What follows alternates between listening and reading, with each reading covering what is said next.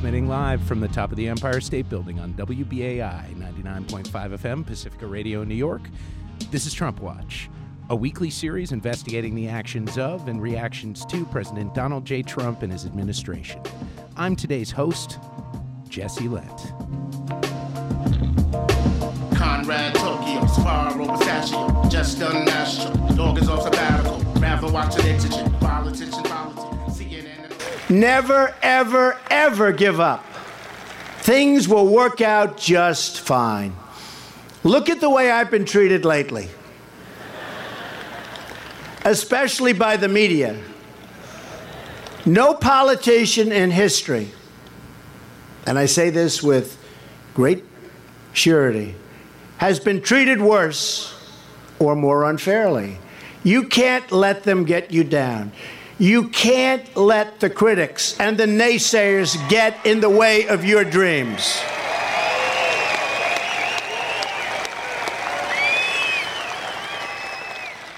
Pres- President Donald Trump delivering the commencement address at the U.S. Coast Guard Academy in New London, Connecticut, earlier today.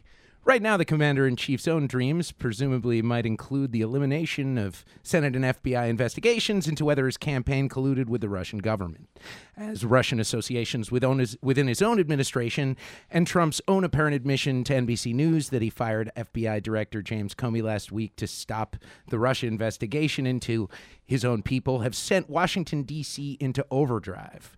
But in this perpetually breaking news environment, often, often seemingly targeted for maximum outrage, are we losing sight of some of the issues at the heart of the progressive movement in America? Hello and welcome to Trump Watch with Jesse Lent. Tonight, we'll take a step back from the Russia fueled hysteria that you'll find on nearly every other news outlet focusing on this week to reflect on what aspects of the progressive movement are being compromised in the age of Trump with John Tarleton, editor in chief of The Independent.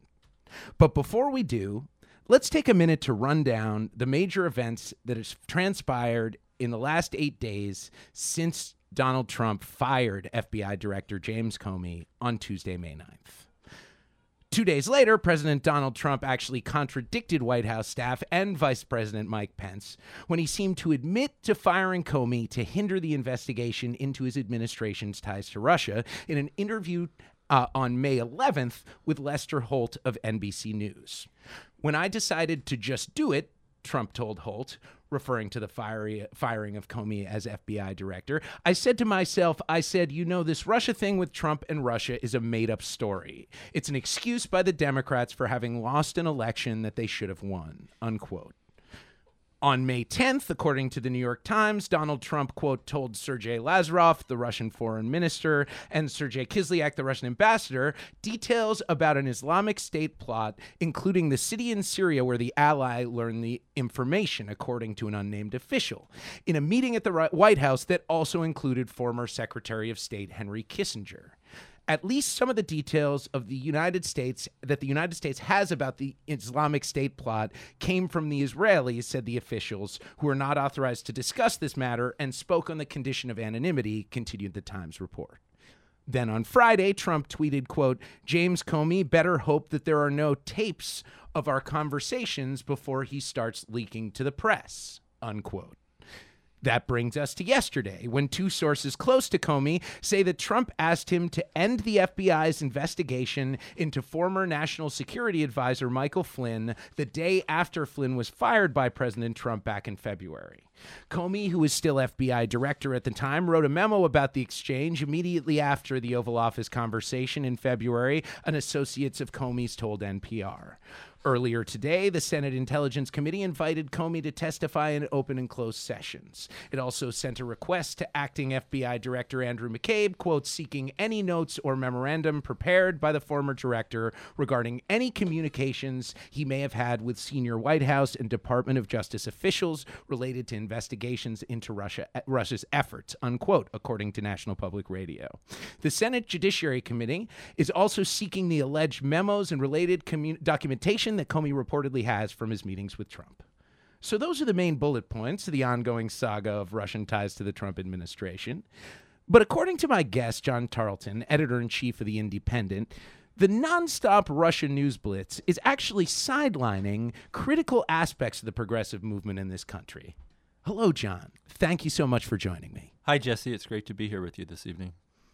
What do you think are some of the most critical progressive movements that might be taking a back seat in this wall to wall Russia coverage?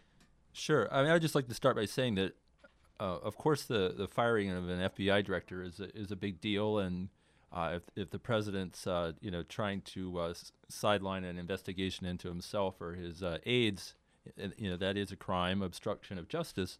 Uh, however, I think it, I think it's also important to to step back a second, really kind of look back over the last four months because it's been quite a wild ride ever since uh, Donald Trump was inaugurated, and uh, at, at we recall all that uh, that time we had the the women's march with five million uh, people in the streets uh, in cities all over the country and all over the world, and then a week later. Uh, people flooded the airports in opposition to the Muslim travel ban. We later had a outpouring of people at uh, congressional uh, town halls in uh, red states, blue states, purple states, uh, in particular uh, with outrage over the Republican uh, health care plan. And in, in moments like that, you you saw the, the people leading and the leaders following. And I, I think what we're seeing with with this with RussiaGate and the and the blitz of coverage around it is the the opposition to, to Trump becomes becomes narrowly channeled uh, into um, more of a inside the beltway a discourse about you know who leaked what, um, who's you know who's gonna um, you know win the uh, contest to be the next FBI director. What's the you know the former FBI director to say when he goes before Congress? Um, you know, it, it kind of has a sort of a Game of Thrones uh, quality to it, but it, it, for the rest of us out here, there are you know many uh, pressing issues. Obviously, healthcare is really uh, been at the at center stage. Uh, the escalated raids against uh, immigrant communities. Um, you know, recently Attorney General Sessions announced that the Justice Department's really going to be pulling back from uh, enforcing any sort of consent decrees on uh, rogue police departments around the country. Uh, so there's there's, and of course the Trump and the Republican his Republican allies in Congress have you know all sorts of plans in the works to try to uh, really uh, scale back the role of government in, in society and, and, the role it can play in, in helping people's lives, and um, in, in order to uh, produce a trillion dollar tax cut for some of the wealthiest uh, campaign donors to the Republican Party. So uh, there's th- there's so many things happening at the same time. Uh, it can be easy for the for the the Trump circus and, and the in, in the inside the Beltway. Um, uh, aspect of it to uh, to drown out everything else. So it's not it's not that um, that he shouldn't be investigated uh, around the questions around Russia or, or the FBI, uh, but uh, we really need to be able to keep our eye on on, on many other things and certainly corporate media. for for them, this is almost like an ideal story. It, it's very easy. There, there's there's you know villains and and we're all going to be in suspense to hear what Comey uh, testified, and it and it all pretty much involves elite actors.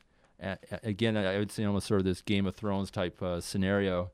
Um, and of course, you know, uh, congressional hearings of this sort can be very dramatic and great for ratings. And uh, um, whereas many of these other issues that matter, sometimes they, they unfold a little bit more slowly, and uh, and it's easy to for that to all be drowned out right for them to get swept under the rug for that reason that they aren't as easy a ratings generator as the Trump circus, you could say. Right, and I also think, uh, you know, even when we look at the the you know the opposition uh, uh, with the Democratic Party, uh, really, I I think uh, if you look at the track record of the leadership of the Democratic Party, um, yes, they they they've uh, forcefully opposed Trump in large part because their their rank and file base insisted on it and demanded it uh, from the moment he came into power, uh, and really from the moment he won the election. Uh, however, at the same time, they would like to ride back into power um, on a, as narrow uh, an agenda as possible, and, and uh, uh, you know, for the Nancy Pelosi's and the Steny Hoyers and the Chuck Schumers of the world and all the people around them, you know, being able to focus on on Trump and his shortcomings and really not uh, mobilize around the progressive agenda is their preferred way back into power. And uh, I think we saw some of this back in the Bush years. I- I- uh, Trump has done an amazing thing. He's he he somehow made the- the George W. Bush era uh, look, you know, somewhat uh, sane. But if we all Somewhat moderate. Right, but it, of course, at the time, uh, the certainly by the second term, uh, you know, Bush, uh, his his uh, popularity ratings were plummeting. Uh, certainly on, on the uh, on the liberal and left side of the uh, the political spectrum, uh, you know, he was reviled, and, and the war in Iraq was failing. Katrina was a completely bungled, um, and, and so anyway, so the Democrats were able to ride the the discontent with Bush back into control of Congress in 2006 after having been out of power for 12 years, and but once they got back in, they didn't do anything. They didn't end the war when when Bush and General Petraeus uh, mobilized the surge. They they fell in line with it and funded it. It- it- and they were like, well, we you know we have to support our troops. So so much for the anti-war movement, and and and they used it uh, for their own purposes. So I think it, it, it's this you know anti-Trump uh, struggle uh, unfolds. Uh, the the political train that we fight it on will will help shape where we end up down the road. If if if, if the whole battle is fought around uh, RussiaGate and LeakGate and you know the, the FBI, um, uh, you know eventually Trump will be out of there. You know in four years or maybe a lot sooner. Uh, but if that's the if that's the the main uh, issue, then okay, we can put a you know a sane person in the White House, but are we just going to go back to the same status quo we had before? And- right. And, and I think with the mainline Democrats, they they'd be quite happy with that. They expect to have that when uh, with the Clinton uh, candidacy, and that failed, and we ended up with a you know wildly incompetent, uh, insane person in the White House. Uh, but if, if after all of this, we just kind of go back to you know to a, a failing a failed status quo, and and and all and that all this uh, incredible um, upsurge in activism and concern that's brought so many people into the streets and uh, engaged in, in, in politics for the first time. Um, uh, you know, we should hope that a lot more comes of that than just a restoration of the status quo that preceded uh, Donald Trump. And when you say that the Democrats want this kind of narrow uh, focus, Uh-huh. you mean because that that limits the amount that they're they're off the hook for delivering on many promises other than say not being Donald Trump. Right. Well, the Democratic Party is has a, a, a schizoid personality because it its base it, its its base of support among voters are are, are progressive people among blacks, Latinos, uh, gays, labor unions, et cetera, et cetera. People, many of the most vulnerable people in society that need a, a progressive government and and broadly support progressive policies. But the party is largely funded uh, by by Wall Street, military industrial complex, and other one percent interests. And and and most of most of the, many of the leading figures in the party, I mean, their whole careers have been built, uh, you know, through these sort of um, uh, networks of, of, of financial support and campaign contributions. And when they go out of office, they they're able to join, you know, boards of directors or get, you know, sp- speaking fees, and so they just the the party elite lives in the in this sort of cocoon, in this sort of uh, you know corporate uh, funded cocoon, and, and they're very comfortable there, and and so they're happy to make you know promises and and um, a lot of sym- symbolic gestures to their base in order to mobilize their base to be able to vote them back into power. But then once they're in power, you know, that there is the tendency to really uh, defer much more to the financial interests that that that back them, and and to continue to try to, um, you know, mostly provide uh, symbolic uh, gestures to to their base. And I think one of the things the Democratic Party is facing is, I mean, there was in in the last year's primary contest where you the Sanders versus Clinton, there was very clearly a split. But, uh, in a lot of ways, between uh, the grassroots and between the, the party establishment, and there's, you know, you see uh, comments from, uh, uh, you know, some of these establishment figures now complaining that, you know, party activists are applying purity tests to Democrats, like demanding that they support single payer health care, which would be by far the, the um, Similar to what we saw with the Tea Party back in when Obama was president. Right. Right. Yeah, they don't want. I mean, the funny thing is, uh, you know, when when uh, corporate Democrats, you know, go for uh, looking for funding on Wall Street or K Street, um, you know, there's litmus tests that they have to pass with their with their corporate backers uh, in terms of you know uh, you know uh, commitment to uh, you know friendly business policies, but uh, they uh, they resist uh, you know litmus tests from their own their own voting base again because they, they want to have that flexibility uh, to you know to make promises but not follow through on them that and uh, anyway so we saw that in in 2006 and 2008 when first the Democrats took over Congress and then the White House and as there was this backlash to the to the Bush years. And um, and then uh, you know really the the sort of policies that were enacted uh, in uh, around the Wall Street bailouts the um, you know many other uh, pro corporate policies uh, you know there's I think it it was a disappointment. And anyway I, I, I sensed that uh, you know we could be in for the same ride. Of course we want uh, Trump's administration to fail and and we want but we want you know the the, the Republicans also control Congress and we want them to fail. I, I think you know it's worth asking ourselves if if, if Trump was impeached tomorrow and we had uh, President Pence you know would we be in a, in a more dangerous situation where we'd have a competent, intelligent uh, person in power who could Someone then with governing experience, Right. and uh, ob- um, arguably more hardline. Uh, he's been known to support uh, con- gay conversion therapy and other, uh, you know, other ideas associated with the religious right in the U.S. Right. Right? He was the fourth ranking member in the House before he stepped down to uh, successfully run for governor of Indiana. So this yeah, this person with a lot of governing experience, and uh, so to just hand the keys over to him and and you know have a lot of people kind of give a sigh of relief that you know, the madman is out of the White House. That would also um, uh, that wouldn't get us where we need to go. Uh, So Do you think that to get back to what Trump was saying in that um, in that commencement address that we listened to at the top of the program, do you think there's any credence to his claim that he's more victimized by the media by any president in history, if only for the reasons you were talking about in the beginning that it's such a ratings draw that something about this guy if if Obama was no drama, Obama this is truly the the direct reverse of that. Yeah, I mean, some of uh, some of the blows he's uh, absorbed have been self-inflicted, of course, with his own with his own Twitter account. So uh, he, he might want to go take a, a look in the mirror first.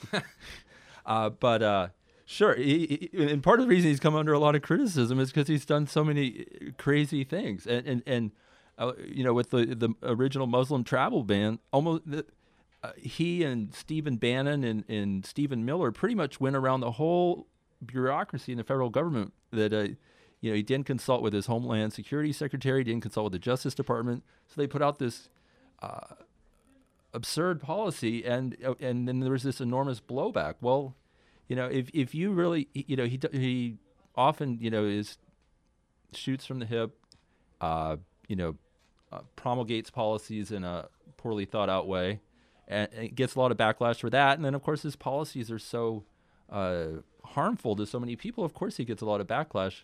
Um, so, you know, I, I think, uh, I mean, he, you know, he wants to throw himself a pity party. That's, you know, that, that that's, that's his business. But, uh, you know, I think, uh, These are This is large- self-inflicted wounds, is L- what largely self-inflicted wounds. There's no doubt that uh, you know, there, uh, there's uh, powerful factions in, in Washington that are appalled that he's president and uh, are, are going after him. But the same could have been said for Obama, right?